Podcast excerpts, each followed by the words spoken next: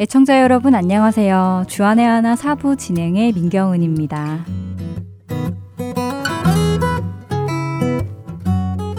얼마 전 한국에 있는 친구들과 통화할 기회가 있었습니다.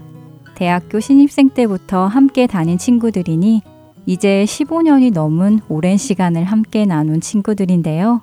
그 친구들이 한 자리에 모이게 되었고 그렇게 모인 김에 제 생각이 났다며 저와 영상통화를 하게 되었습니다. 영상에 보이는 친구들이 참 반갑기도 하고 영상 너머로는 친구들의 자녀들도 보이기도 하니 그리운 마음이 들더라고요. 그런데 그 친구들은 이제 결혼한 지 벌써 3년, 5년, 9년 차가 된 친구들이어서 그런지 자신들의 결혼 생활, 또 자녀들의 이야기로 꽃을 피웠습니다. 그러다 결혼을 하지 않은 저를 보고는 한마디씩 했는데요. 결혼 생활은 드라마와 다르다. 연애할 때와는 참 다르더라. 이 남자가 내가 아는 그 남편인가 싶을 때도 있더라 라면서 만약 결혼에 대한 환상을 가지고 있다면 당장 버리라며 자신들의 경험에서 나온 충고를 해주더라고요. 그러면서 친구들이 공통적으로 공감하며 저에게 이 부분은 꼭 조심해야 한다며 이야기해 준 것이 있었습니다. 그것은 남편을 남편 그 모습 그대로를 받아들여라 하는 것이었습니다. 결혼 후에 남편하고 이렇게 살아야지. 결혼하면 남편이 이렇게 해주겠지 라는 등의 기대는 절대 하지 말고 더 나아가 남편을 내 입맛에 맞추어 바꾸려 들려고도 하지 말아라 라는 것이었지요. 처음에는 아내의 기대대로 행동하지 않은 남편 때문에 싸우기도 많이 싸우고 아내는 혼자 서운해하고 속상해한다고 그러더라고요. 그러면 남편은 자신은 무슨 영문인지도 모른 채 서운해하고 있는 아내를 달래주어야 했다는 말도 했었지요. 그렇게 자신이 본래의 남편을 자신의 입맛대로 바꾸려고 해서 많이 싸웠는데 지금은 남편 그 모습 그대로를 받아들이고 서로 맞추며 살아가고 있어서 편안하다고 합니다. 친구들과 많은 이야기를 하면서 결혼을 해본 적은 없지만 꼭 결혼 생활을 해본 것 같은 기분까지 들었는데요. 그런데 남편을 바꾸려 하지 말고 그 모습 그대로 받아들이고 혼자만의 기대는 하지 말아라 라는 이야기를 듣고는 옛날 저의 모습이 생각이 났었습니다.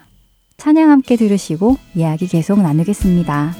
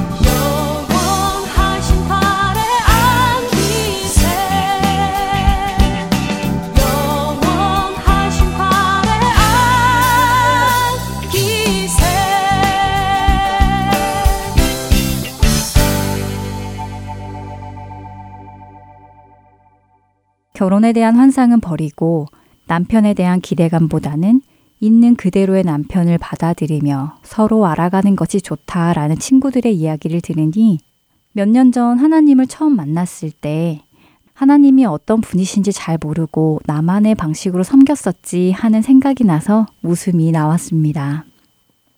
저는 한국에서 직장 생활을 하며 회의감을 느끼게 되어 교회를 찾기 시작했는데요.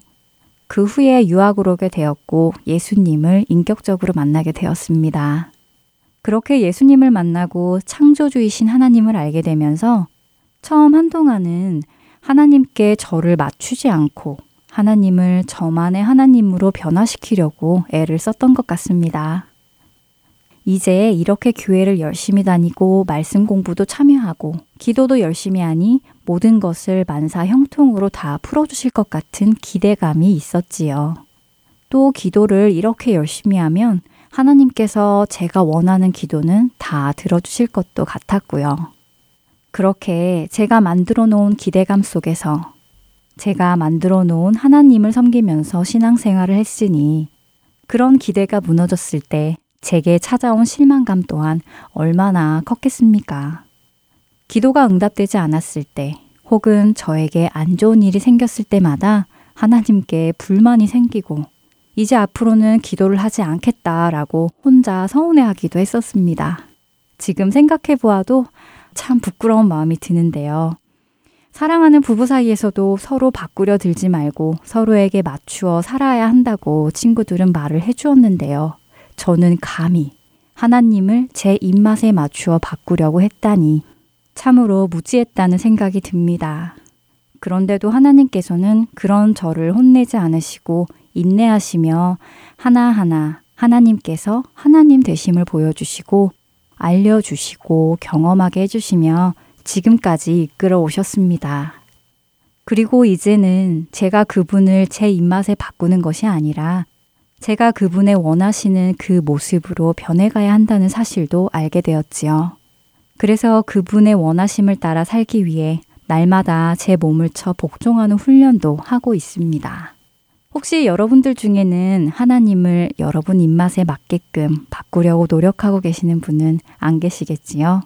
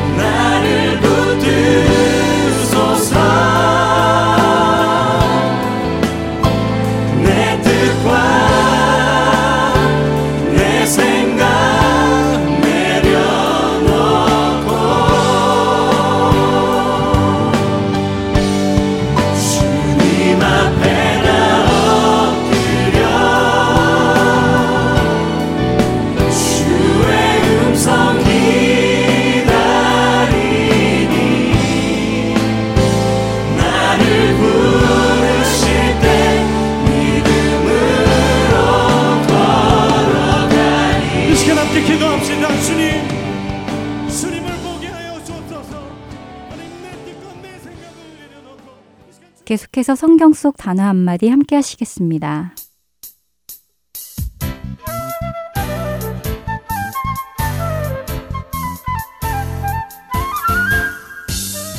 여러분 안녕하세요. 성경 속 단어 한마디 진행의 이다솜입니다. 여러분은 광야라는 단어를 들으시면 혹시 떠오르는 성경 속 이야기가 있으신가요? 저는 모세와 이스라엘 백성들이 광야에서 40년 동안 지냈던 이야기도 떠오르고 세례 요한이 광야에서 회개와 주의 오심을 준비하라고 외치는 모습도 떠오릅니다. 그리고 예수님께서 40일간 금식 기도하시고 시험 받으셨던 곳이 광야라는 것도 떠오르고요. 오늘 성경 속 단어 한마디에서는 우리가 시험, 훈련의 의미로 자주 사용하는 광야의 어원을 살펴보면서 그 의미를 함께 찾아가 보도록 하겠습니다. 광야는 사전적 의미로 넓을 광, 들, 야가 합쳐진 단어로 텅 비고 아득하게 너른 들이라는 뜻을 가지고 있는데요. 히브리어로는 미드바르라고 하고 황무지, 거친 땅, 사막이라는 뜻을 가지고 있습니다. 신의 광야, 바란 광야를 거쳐 모압 광야에 이르기까지 이스라엘 백성들이 광야에서 훈련받는 기간을 기록한 책인 민수기는 히브리어로 베미드바르, 즉 광야에서라는 의미인데요. 관습에 따라 첫 구절을 따서 책 제목을 붙이기도 한 것이지만 광야에서 훈련받았던 이스라엘 백성들의 삶이 기록된 책이라는 것도 제목에서 알 수 있지요. 미드바르에서 나온 또 다른 말은 디바르인데요. 이는 구약 시대에 하나님께서 임재하셨던 지성소가 바로 광야라는 말에서 파생되어 나왔다는 것을 알 수 있습니다. 이스라엘 백성들은 광야 생활을 통해 하나님께로부터 율법을 받게 되었고 제사법과 절기를 통하여 민족의 정체성도 확립되었는데요. 그들이 광야에서 보낸 시간은 하나님의 은혜를 구체적으로 경험했던 시간이었지요. 이처럼 하나님의 백성들에게 광야란 성숙한 백성이 되기 위해 하나님의 말씀을 듣고 그 말씀에 순종하며 그분의 임재하심을 경험하는 시간이라고 할 수 있습니다. 신명기 8장 2절 3절 말씀을 읽어드리겠습니다. 내 하나님 여호와께서 이 40년 동안에 내게 광야길을 걷게 하신 것을 기억하라. 이는 너를 낮추시며 너를 시험하사 내 마음이 어떠한지 그 명령을 지키는지 지키지 않는지 알려 하심이라. 너를 낮추시며 너를 줄이게 하시며 또 너도 알지 못하며 내 조상들도 알지 못하던 만나를 내게 먹이신 것은 사람이 떡으로만 사는 것이 아니요 여호와의 입에서 나오는 모든 말씀으로 사는 줄을 내가 알게 하려 하심이니라. 하나님께서 이스라엘 민족에게 광야 40년의 생활을 허락하신 이유를 알 수 있지요? 바로 하나님만 의지하고 사는 훈련을 위해서였습니다. 하나님께서 이스라엘 백성들을 광야 40년의 생활을 통해 연단하셨듯이 하나님께서는 우리도 그분의 거룩한 백성으로 연단을 통해 만들어 가십니다. 의지할 사람도 의지할 것도 없는 고독의 시간 속에서 나의 힘으로는 아무것도 할 수 없음을 고백하고 오직 하나님만 바라보고 하나님만 의지하는 훈련, 이를 통해 세상과는 구별된 거룩한 삶을 살아가는 훈련의 시작이 바로 광야에서 시작되는 것이지요. 교회에서 삶을 나누다 보면 우리가 살아가는 삶이 광야의 삶 같다고 말씀하시는 것을 종종 들은 적이 있는데요. 맞는 말씀이라고 생각합니다. 성경에 기록된 이스라엘 백성들의 광야 생활을 통해 살펴본 것처럼 광야는 우리가 양육받고 훈련받고 시험을 받는 곳이기도 하지만 동시에 그 생활을 통해 하나님과 친밀한 교제를 나누며 그분의 임재하심을 경험하고 은혜 안에 거하는 삶을 누릴 수 있는 시간이기도 하기 때문입니다. 혹시 지금 여러분의 삶이 광야의 삶처럼 느껴지시나요? 불평하시지 마시기 바랍니다. 하나님께서는 여러분의 광야의 삶을 통해 하나님과 더 가까운 관계에 들어가시기 원하신다는 것을 기억하시고 그분만을 더 의지하는 훈련을 기쁨으로 받으시기 바랍니다. 성경 속 단어 한마디 오늘은 여기에서 마치겠습니다. 다음 한 주간도 평안하세요. 여러분 안녕히 계세요.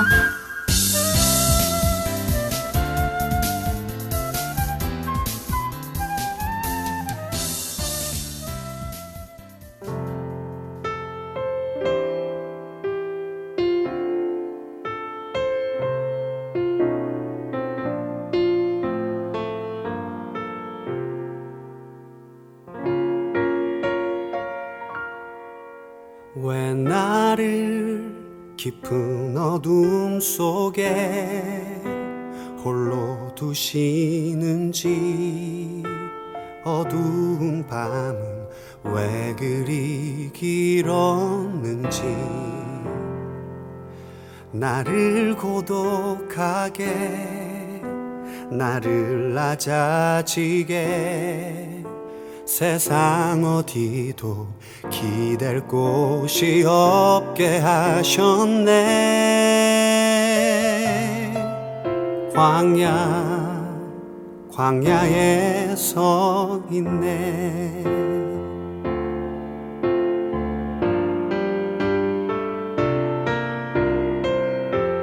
주님만 내 도움이 되시고 주님만 내 빛이 되시는 주님만 내 친구 되시는 광야. 주님 손 놓고는 단 하루도 살 수 없는 곳 광야. 광야에 서 있네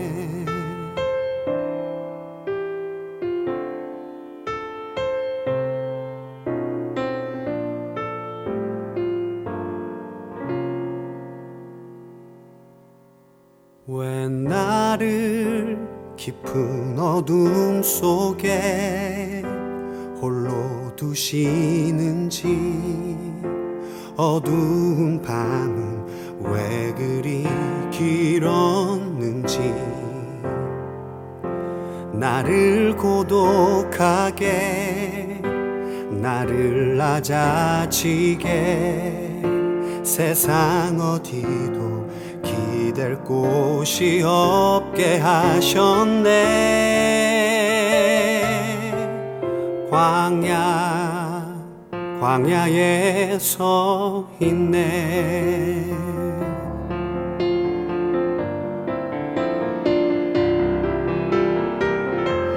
주님만 내 도움이 되시고 주님만 내 빛이 되시는 주님만 내 친구 되시는 광야 주님 손 놓고는 단 하루도 살 수 없는 곳 광야. 광야. 주께서 나를 사용하시려 나를 더 정결케 하시려 나를 택하여 보내신 그곳 광야 성령이 내 영을 다시 태어나게 하는 곳 광야. 광야에 서 있네.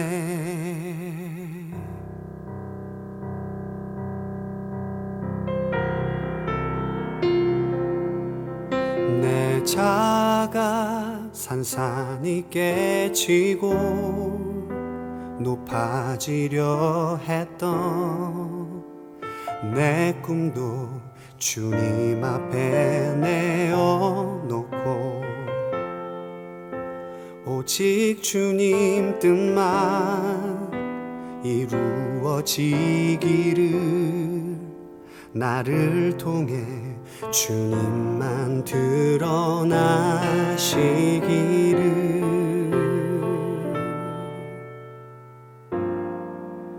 광야를 지나며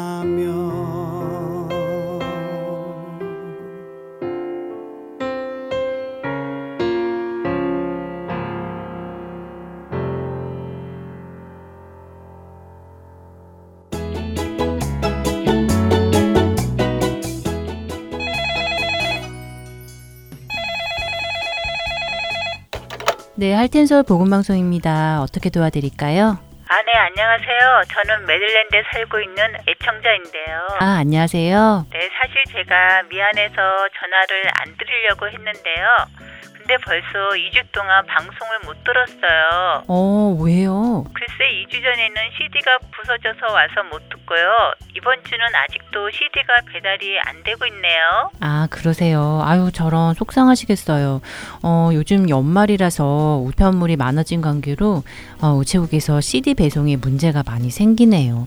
음, 양해 부탁드릴게요. 저희가 바로 다시 보내드리겠습니다. 주소를 좀 불러봐 주시겠어요? 네, 감사합니다. 저희 집 주소는요.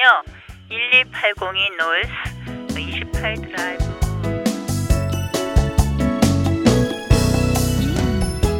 매년 연말 연시에는 많아진 우편물로 인해 CD 배송에 종종 문제가 생깁니다. CD 배송이 원활히 이루어지도록 여러분들의 기도를 부탁드리며 혹시 파손된 CD를 받으셨거나 받지 못하신 경우가 생기시면 망설이지 마시고 연락을 주시기 바랍니다. 다시 보내드리겠습니다. 사무실 전화번호는 602-866-8999입니다.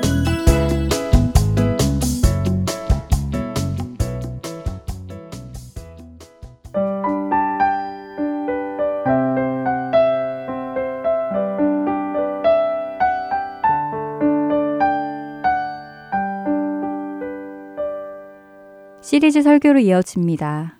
졸지아주 아틀란타 한비전 교회 이호셉 목사님께서 야고보서 3장 13절부터 18절까지의 말씀을 본문으로 두 종류의 지혜라는 제목의 말씀 전해 주십니다. 은혜의 시간 되시길 바랍니다. 할렐루야. 우리 기도하고 하나님의 말씀 앞에 나가겠습니다. 하나님, 저희들의 마음을 잘 정돈하여 주시옵소서. 세상이라는 곳이 저희가 살다 보면 너무 눈을 뺏기고 마음을 뺏기고 생각을 뺏길 것들이 너무나 많습니다.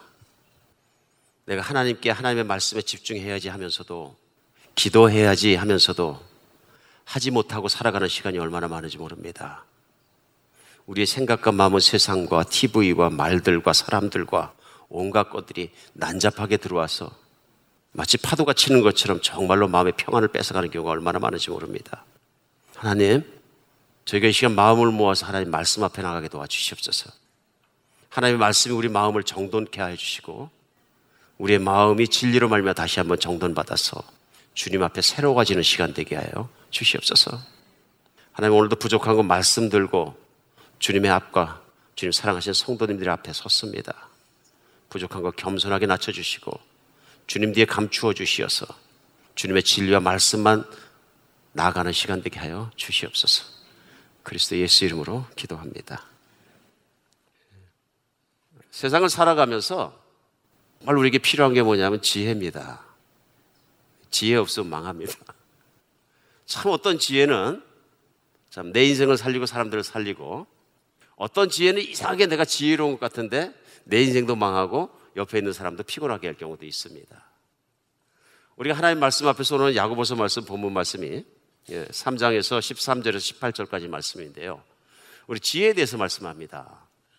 우리 지나간 주간에는 사람이 인생을 살면서 지혜가 없으면 망합니다 하는 제목을 가지고 야고보서 1장에서 나오는 지혜가 없으면 하나님께 구하라. 그러면 하나님께서 정말로 풍성하게 해주시고 책망치 아니하신다 하는 말씀 가지고 우리 인생에 꼭 지혜가 있어야 됩니다 하는 내용을 나눴습니다. 그런데 오늘 말씀은 우리에게 아주 중요한 것을 또한 가르쳐 줍니다.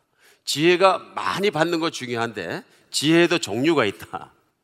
지혜도 종류가 있는데 오늘 본문 첫 번째 시작은 13절에 너희 중에 지혜와 총명이 있는 자가 누구냐 그 선행으로 말며 지혜 온유함으로 그 행함을 보일 중이라 말씀하시면서 그러나 너희 마음속에 독한 시기와 다툼이 있으면 자랑하지 말라 진리를 거슬러 거짓말하지 말라. 이러한 지혜는 위로부터 내려온 것이 아니요 땅 위의 것이요 정욕의 것이요 귀신의 것이니 시기와 다툼이 있는 곳에는 혼란과 모든 악한 일이 있음이라. 17절에는 오직 위로부터 난 지혜는 첫째 성결하고 다음에 화평하고 관용하고 양순하며 극률과 선한 열매가 가득하고 편견과 거짓이 없나니 화평하게 하는 자들은 화평으로 심어 의의 열매를 거두느니라. 오늘 야고보서 3장에서 나온 하나님 말씀은 지혜가 많기만 하면 무조건 좋은 것이 아니라 지혜의 종류가 있다. 종류가 있는데 어떤 지혜는 우리를 망하게 하고 죽게 하고 어떤 지혜는 우리를 세우고 흥하게 하고 인생을 행복하게 해줄 수 있다. 하고 말씀하시는 것입니다. 지혜가 많은 것 중에 한 것이지만 우리는 분명하게 지혜를 분별해야 된다는 말씀을 오늘 아침 우리 배우지 않으면 안 됩니다. 특별히 예수 그리스도를 믿는 신앙인들에게는 우리가 정말로 헷갈리기 쉬운 게 뭐냐 하면요. 이 지혜라는 것을 세상 사람들이 생각하는 지혜와 성경에서 말씀하시는 지혜가 전혀 다르다 하는 얘기입니다. 세상하고요. 세상에서 말하는 지혜는 뭐냐 하면요. 현실을 파악하고 미래를 예측하는 능력을 말합니다. 그러니까 쉽게 생각하면 어떤 이치를 깨닫고 혹은 어떤 사리를 분별하는 것을 지혜라고 합니다. 그렇죠? 그래서 세상에서 얘기하는 지혜로운 사람들이라는 것은 뭐냐면 세상의 때를 깨닫고 기회를 깨닫고 그 기회를 놓치지 않고 그것을 잘 활용해서 자기 인생에 유익된 길로 만들어가는 것 이게 지혜라고 합니다.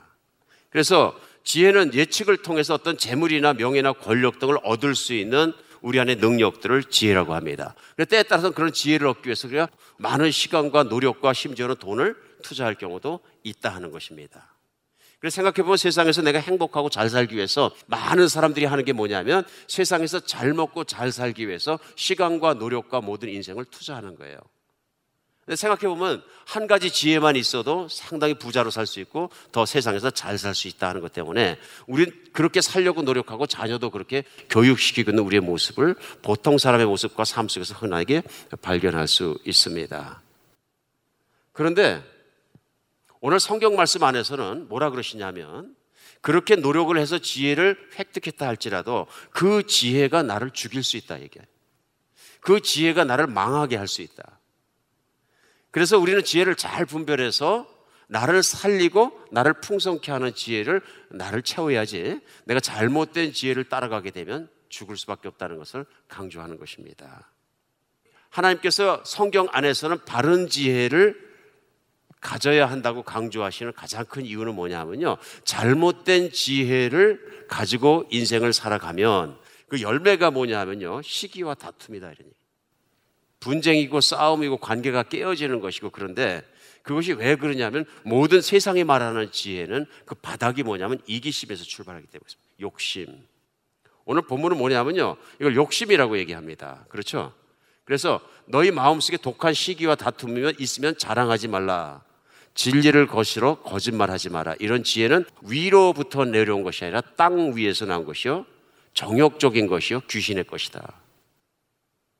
시기와 다툼이 있는 곳에는 혼란과 모든 악한 일이 있는 것이다. 세상에 있는 지혜라는 것을 따지고 보면 모두 뭐에 관계에 있느냐 하면요. 내가 잘 먹고 잘 살고 내가 행복한 것과 관계가 있습니다.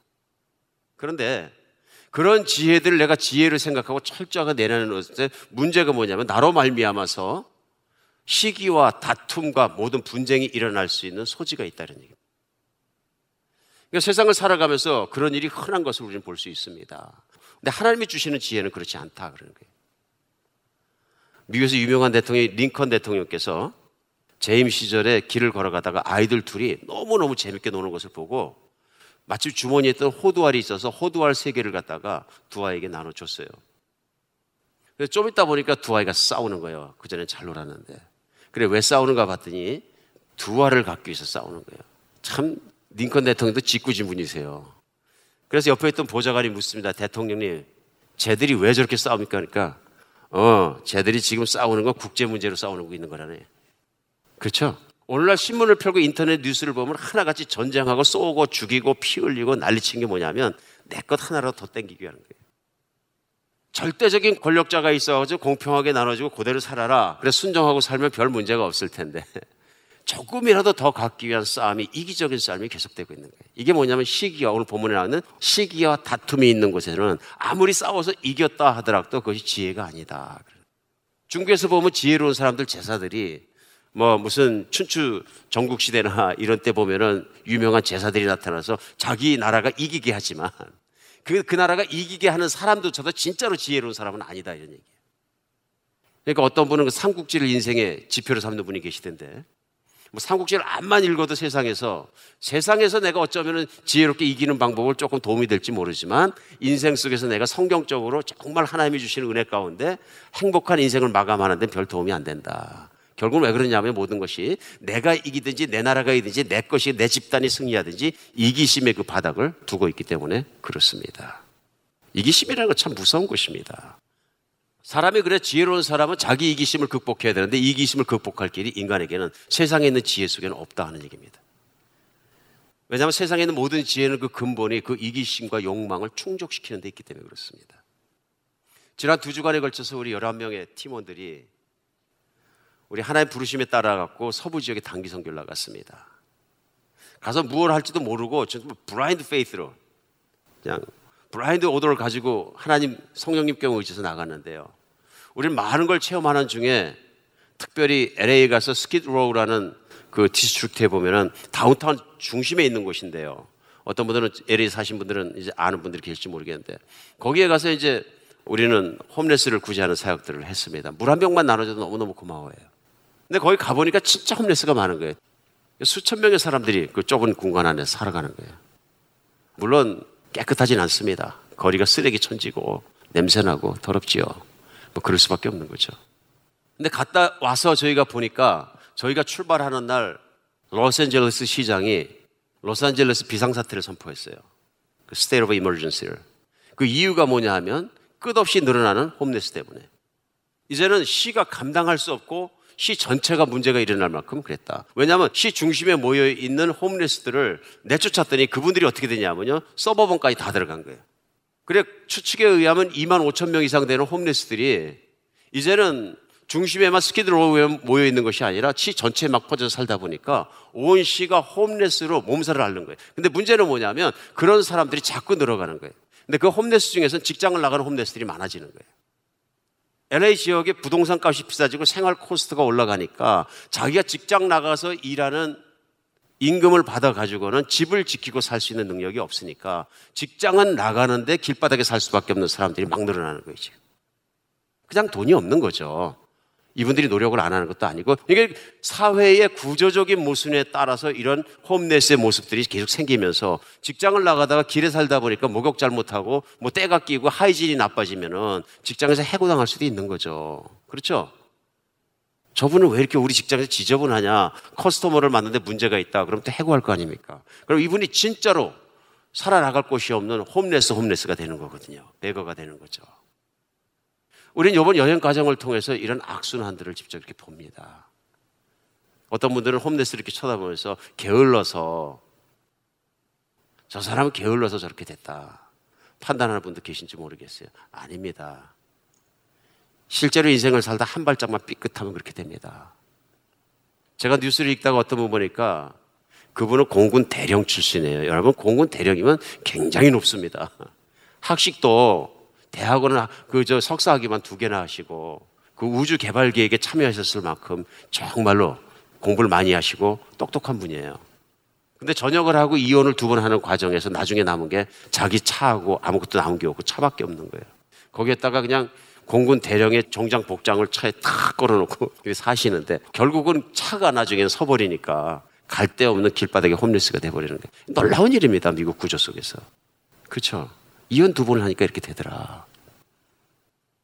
우리 인생을 살아가면서 나만 생각하면 아무것도 보이지 않습니다. 누가 배가 고픈지 어쩐지 아무것도 보이지 않습니다. 근데 성경은 이런 삶을 지혜로운 삶이라고 하지 않습니다. 왜냐하면 우리 인생의 결과는 결국 영원한 인생의 결과를 남기기 때문에 그렇습니다.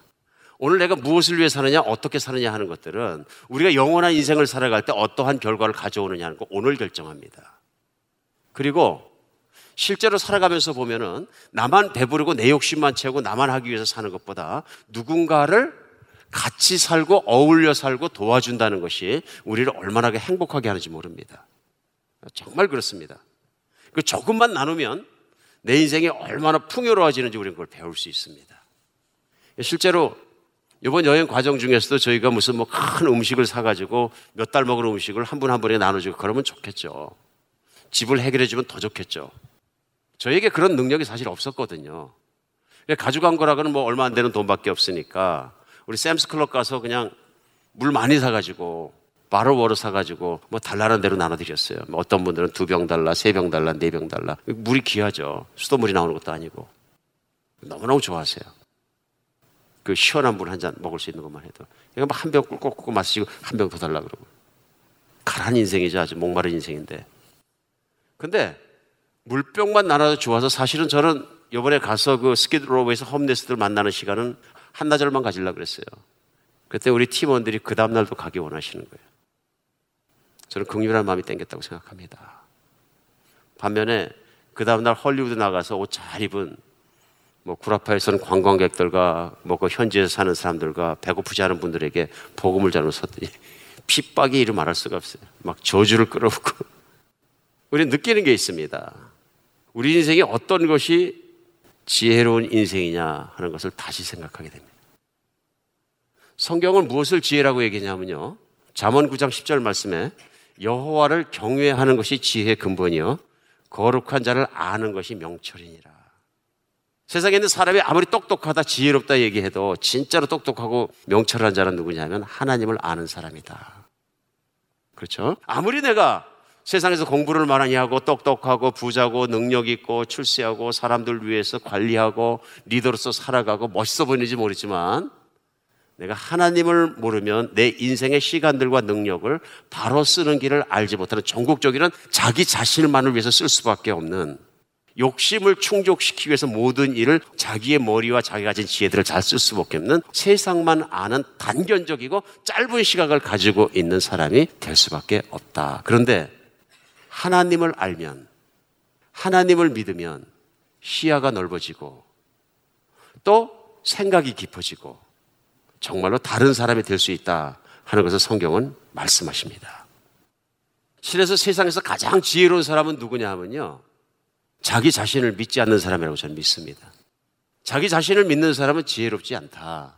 왜냐하면 자기 욕심을 채우는 사람은 끝까지 살아가기 때문에. 그러나 예수 그리스도의 십자가를 바라보면서 하나님의 아들 예수 그리스도께서 하나님께서 이 땅에 오셔서 왜 비천한 인간을 위해서 십자가에서 죽을 수밖에 없었느냐 하는 것이 마음속에 깊이 깨달아지고 믿어지고 받아들여진 사람만이 인생에서 지혜로운 삶을 시작할 수 있다. 오늘 야고보서 말씀은 우리가 적용할 때 쉽게 생각하면 세상에서 온 지혜와 하나님부터 온 지혜가 있는데 하나님부터 온 지혜를 어떻게 받느냐? 간단합니다. 세상에 대해서 내가 죽으면 됩니다. 세상의 패턴을 안 따라가면 됩니다.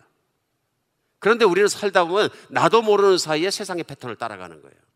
그럼 세상의 패턴을 안 따라가는 세상의 지혜가 아닌 하나님의 지혜는 어떻게 주어지냐면요. 내가 지혜롭지 않다고 생각하고 내가 과거에 생각했던 이기적이고 정력적으로 내 욕심을 세우려던 모든 삶의 생각들이 하나님 앞에서 죄가 된다는 것을 깨닫는 거예요. 아, 내가 이게 굉장히 이기적인 사람이구나. 교만한 사람이구나. 그래서 내가 하나님을 믿지 못했구나. 그 길을 알고 십자가를 바라보면서 하나님을 내가 깊이 받아들였을 때 하나님이 나를 이렇게 사랑하시는구나. 그 하나님 받아들이고 나면은 우리 사도 바울이 갈라디아서 5장 24절에 고백한 것처럼 그리스도 예수의 사람들은 육체와 함께 그 정욕과 탐심을 십자가에 못 박았느니라. 이게 내가 체험이 되는 거죠. 그래서 진짜 신앙이라는 건 뭐냐면 신앙인은 지혜로운 사람이고요. 신앙인이 지혜로운 이유는 뭐냐면 내 정과 욕심을 십자가에 못 박았기 때문에 내 욕심만 따라 살아가지 않는 사람들이 지혜로운 사람들입니다. 오늘 성경은 오직 그런 사람들만이 무엇을 이뤄내냐면요. 세상을 화평하게 하고 세상을 서로 경쟁하고 이기심에 싸우고 뭐 다투고 시기하고 이런 것이 아니고 서로 존중해주고 도와주고 함께 살아가는 그런 사랑이 가득한 세상을 만들 수 있다고 말씀하십니다. 그래서 세상을 변화시키는 힘은 세상에 있는 사람들이 똑똑해지고 더, 더 많이 알게 되고 지식이 많아져서 일어나는 건 절대로 아니고요. 실제로 예수 그리스도를 알므로 말미암아 그분 아래 있는 사람들이 진정 인간이 인간다운 모습으로 살아가기 시작할 때 세상은 살만한 곳이 되고 아름다운 곳이 된다는 얘기입니다.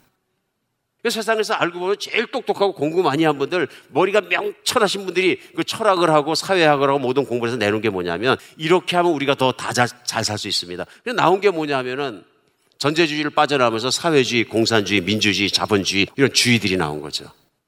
근데 아무리 똑똑한 학자가 IQ가 천이 넘어가지고 이렇게 하면 사회가 잘 갈 수 있다고 합리적이고 보편적으로 타당한 타당성 있는 이론을 제시하고 사람들에게 동의할 수 있게 하면 그 시스템을 또 그런 기관을 세워 사회를 제시한다 할지라도 사람이 본질적으로 바뀌자면 아무리 좋은 시스템도 소용이 없습니다. 그렇지 않습니까? 그러니까 세상에 있는 지혜라는 건 거기까지예요. 실제로 세상을 바꾸지 못한다 그런 얘기예요. 그러나 하나님으로부터 온 지혜는 세상을 변화시킬 수 있다 하는 것입니다. 오늘 본문 가운데 우리가 볼 수 있는 건 우리 신앙인들 특별히 예수님을 믿는 사람들 안에서도 주의 깊게 들어야 되는 말씀인 것 같습니다. 우리 신앙인들의 최고의 관심이 뭡니까? 예, 하나님 나라가 잘 되는 것입니다. 그 하나님 나라를 이 땅 가운데 구현시켜 나가는 교회거든요. 그러니까 교회가 잘 되는 거예요. 특별히 이민 생활 하시는 분들은 최고의 관심사가 뭐냐면 알고 보면 교회예요. 어떤 분들은 자식이 먼저 같고요. 근데 가능하면 교회가 먼저 있으면 좋겠습니다. 근데 교회에 대해서 관심이 많다 보니까 교인들 몇 가지 모여서 저녁 먹고 식당에서 밥 먹다 보면 무슨 얘기 합니까? 네, 교회 얘기하죠. 좋은 얘기, 나쁜 얘기? 웃으시잖아요. 왜 웃는 거예요? 이상하게도 좋은 얘기는 안 하는데 나쁜 가십은 자꾸 떠올라거든요. 자꾸 얘기하면 맛있어요, 그게. 그러니까 교회가 열 가지 잘하는 일이 있어서 한 가지 이슈가 있으면 그 이슈를 가지고 자꾸 얘기를 하다 보면 왠지 모르게 나쁜 교회 같이 돼. 무서운 일이죠. 이게 무서운 일이 왜 그러냐면 예수님을 믿는 교인들에게까지 지혜에 대해서 잘못된 분별력을 갖게 되면 세상에서 말하는 대로 교회는 이렇게 이렇게 되지 잘 돼. 하는 자기 주장과 자기 이론과 보편적이고 타당한 자기 이론을 가지고 주장하고 자꾸 얘기를 하다 보면 세상의 정치판에서 일어난 똑같은 분쟁과 분열과 시기와 다툼과 아픔과 전쟁이 일어난다는 얘기. 말하고 싶지 않지만 근자야 한국에서 일어나고 있는 어떤 교회 충돌들에 대해서 제가 참 안타깝게 생각합니다. 물론 어떤 분들은 이제 그 강남의 한복판에서 교회가 커지고 위상이 커지고 막 그러면은 막 수만 명의 교인들이 있고 또 막 그냥 교회에서 여러 가지를 사역할 수 있으니까 성경적으로 좋습니다 하고 그런 성공적인 교회에 대해서 주장하실 수 있는데 또 교인들 어떤 분들은 교회는 그런 것이 아니고 가난한 자에게 뛰어들고 선교를 하고 이렇게 나가는 게 마치 교회를 막 세우고 안 이게 이게 두 세력이 부딪히니까 쌈나잖아요. 나중에 자기 의견이 관철 안 되니까 어떤 분들은 아마 무리를 줘서 교회 밖으로 나가서 피켓을 써들고 강남 대로를 휘적거리고 다니면서 사람들 출근길에 바쁜데 뭐야 교회 데모를 하고 막 몰아내라 뭐 무식 무식 목사 해가지고 막 또 그렇게 행진을 하고 데모를 하고 교회를 밀고 들어가고 싸우고 막 그런다는 얘기를 듣고 안타깝습니다. 이런 시기와 다툼과 분쟁과 싸움과 이건 세상에서 일어나는 것이거든요. 그러니까 세상 사람들이 보면서 교회가 세상과 다를 게 하나도 없구나. 세상이 감동하지 않습니다. 세상은 교회가 이기심에 없어지고 교회가 건물을 못 짓더라도 나가서 길에 쓰러져 있는 사람들을 끌어안고 죽어가는 그 사람들을 구제해냈을 때 세상은 눈물을 흘려 같이 감동합니다. 그게 그리스도 예수 우리 주님이시거든요. 우리가 주님을 정말로 잘 알고 잘 따라가고 주님의 지혜로 살아갈 수 있는 여러분과 제가 되었으면 좋겠습니다. 우리 인생 마찬가지인 것 같습니다. 세상 사람들이 하는 지혜대로 아이들을 키우고 세상 사람들이 하는 지혜대로 세상을 살기 위해서 몸부림친다 그러면 우리는 진짜 아름다운 지혜와 놀라운 지혜, 예수 그리스도 안에 있는 놀라운 지혜, 내가 행복해지고 만족할 수 있는 지혜를 충분히 갖고 있음에도 불구하고 예수님 밖에서 지혜를 찾는 어리석음을 범할 수 있다. 예수 그리스도면 충분합니다. 만약에 세상에 우리가 살아가면서 내가 행복해지는데 예수 그리스도로 충분하지 않은 것이 있다 그러면 오늘 성경이 거짓말입니다. 그래서 저는 확신합니다. 예수 그리스도를 철저하게 믿고 그분만 바라보고 이제는 정말 예수 그리스도와 함께 십자가에 죽고 예수 그러니까 새 생명으로 태어난 사람은 예수님으로 만족할 수 있습니다. 오늘 아침에 제가 교회 나와서 첫 번째 한 일은 아이패드를 열어서 찬양 한 곡 들었어요. 저도 왠지 모르게 왔다 갔다 세상에서 왔다 갔다 하면 순간적이나마 마음이 막 뺏길 때 있어요. 그러니까 찬양을 듣다 보면 마음속에 그 진리가 들어오면서 예수님을 다스려지면서 제가 행복해져요. 근데 이 행복은 제가 육신적인 욕구가 다 만족되기 때문에 오는 행복이 아니거든요.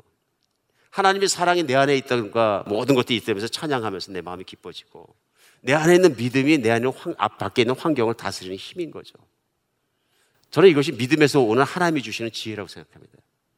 그러니까 모든 게 시끄럽다가도 아침에도 음악 들어놓고 내 주의 은혜 강가로 십자가의 강가로 들으면 하나님이 나를 십자가에 피 흘려 죽기까지 사랑하신다는 게 믿어지면 세상에 아무도 안 부럽고 세상에 아무것도 더 갖고 싶은 게 없는 거죠.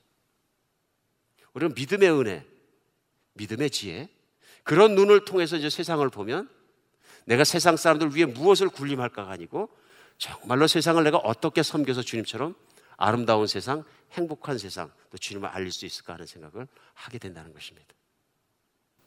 오늘 주님의 지혜로 가득 채워지는 여러분과 제가 되었으면 좋겠습니다. 세상의 지혜 가지고는 이렇게 할 수 없습니다. 오직 십자가에 그리스도와 함께 죽고 예수로 살고 나는 죽은 사람만이 체험할 수 있는 지혜가 하나님으로부터 하늘로부터 내려온 양순한 지혜입니다. 그래서 우리 첫 번째 오늘 본문 말씀 가운데 배울 건 뭐냐 하면요. 진정한 지혜는 십자가를 통해서 옵니다. 나의 육신의 욕망을 잠재울 수 있는 십자가를 통해서 예수님의 믿음에 들어갔을 때 지혜는 내려오기 시작합니다. 그런 경험이 없고 그런 믿음이 없으면 하늘에서 내려온 지혜는 받을 수가 없다는 얘기입니다. 오늘 본문의 두 번째 우리가 가르쳐 주는 게 뭐냐면 진정한 지혜는요, 행할수록 하늘에서 내려온 지혜대로 우리가 살아갈수록 인간다워집니다. 17절, 18절 다시 보겠습니다. 오직 위로부터 난 지혜는 첫째 성결하고 다음에 화평하고 관용하고 양순하며 극률과 선한 열매가 가득하고 편견과 거짓이 없나니 화평하게 하는 자들은 화평으로 심어 의의 열매를 거두느니라. 오늘 여기 나와 있는 화평, 관용, 양순, 긍휼, 선한 열매, 편견과 거짓이 없는 완전한 지혜, 그 다음에 화평으로 심어 의의 열매를 거둔 모든 것들이 뭐냐면요. 예수 그리스도의 성품이거든요. 그러니까 예수님의 마음을 가지고 예수님의 진리를 가지고 예수님을 따라 사는 사람에게는 하루하루 그렇게 예수님이 주시는 지혜를 갖고 따라 살다 보면은 내 삶에 그런 열매들이 맺히게 된다.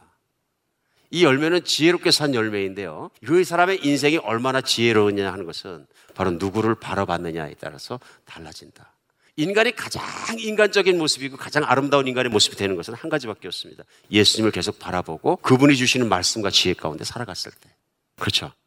인간이 가장 성숙한 인생, 가장 아름다운 인생을 살고 인간다운 모습을 보이기 위한 유일한 길은 예수님을 바라보는 것입니다. 어느 분 그러시더라고요. 목사님 설교 맨날 똑같잖아요. 같은 데로 가는 것 같아요. 그 이제 제가 누구한테 많이 듣던 말이냐면은 이제 안 믿는 분들한테 많이 들었던 얘기예요. 전도하면서 그분들이 전도 못치 하면 막 그냥 막 거부감을 느끼시니까 할 수 없이 제가 이제 세상 얘기부터 시작해서 영적인 얘기하고 그다음 예수님 얘기를 하거든요. 근데 가만히 듣다 보면 마지막에 뭐예요? 예수님 얘기거든요. 그러니까 거기서 시작했는데 왜 또 예수님으로 갑니까? 근데 그게 가고 싶어 가는 게 자동으로 가는 거죠. 왜냐하면 예수님은 태초부터 세상을 만드신 분이십니다. 그렇죠. 하나님은 목적을 가지고 인간을 만드셨는데 인간은 욕심 때문에 타락했습니다.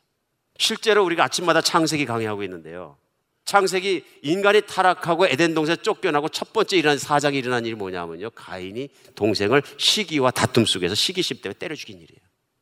그랬더니 가인의 6대선 되는 라멕 때 같더니 라멕은 더 심해져 갖고 파워를 키우고 힘을 키워 가지고 힘을 키우고 나서 하는 얘기가 뭐냐면 이제부터는 감히 이 라멕에게 반항하거나 잘못하거나 원한을 맺게 하는 자들은 내가 77배로 내가 갚아줄 거다.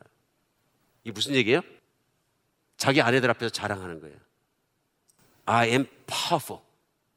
그때부터 인간은 타락해서 뭐냐면요. 자기가 힘을 써서 자기 힘으로 모든 것을 다른 사람을 무릎 박아라 놓고 군림하기 원하는 거예요. 무서운 겁니다. 이 힘의 논리가 세상을 다스리고 힘 있는 자를 우리는 세상에서 뭐라 그러냐면요. 지혜로운 자를. 오늘날 같은 뭐냐면요. 머리가 좋고 지혜로워서 아이폰을 발명해서 세상에 풍미하며 돈을 끌어들인 자. 지혜로운 자. 그 이전에는 면직류가 정말로 안 됐을 때 면직에 대해서 어떻게 짜느냐, 어떻게 해서 많은 사람들이 그 면직물을 갖기 원하면은 그걸 갖다가 만들어서 파는 사람이 지혜로운 자.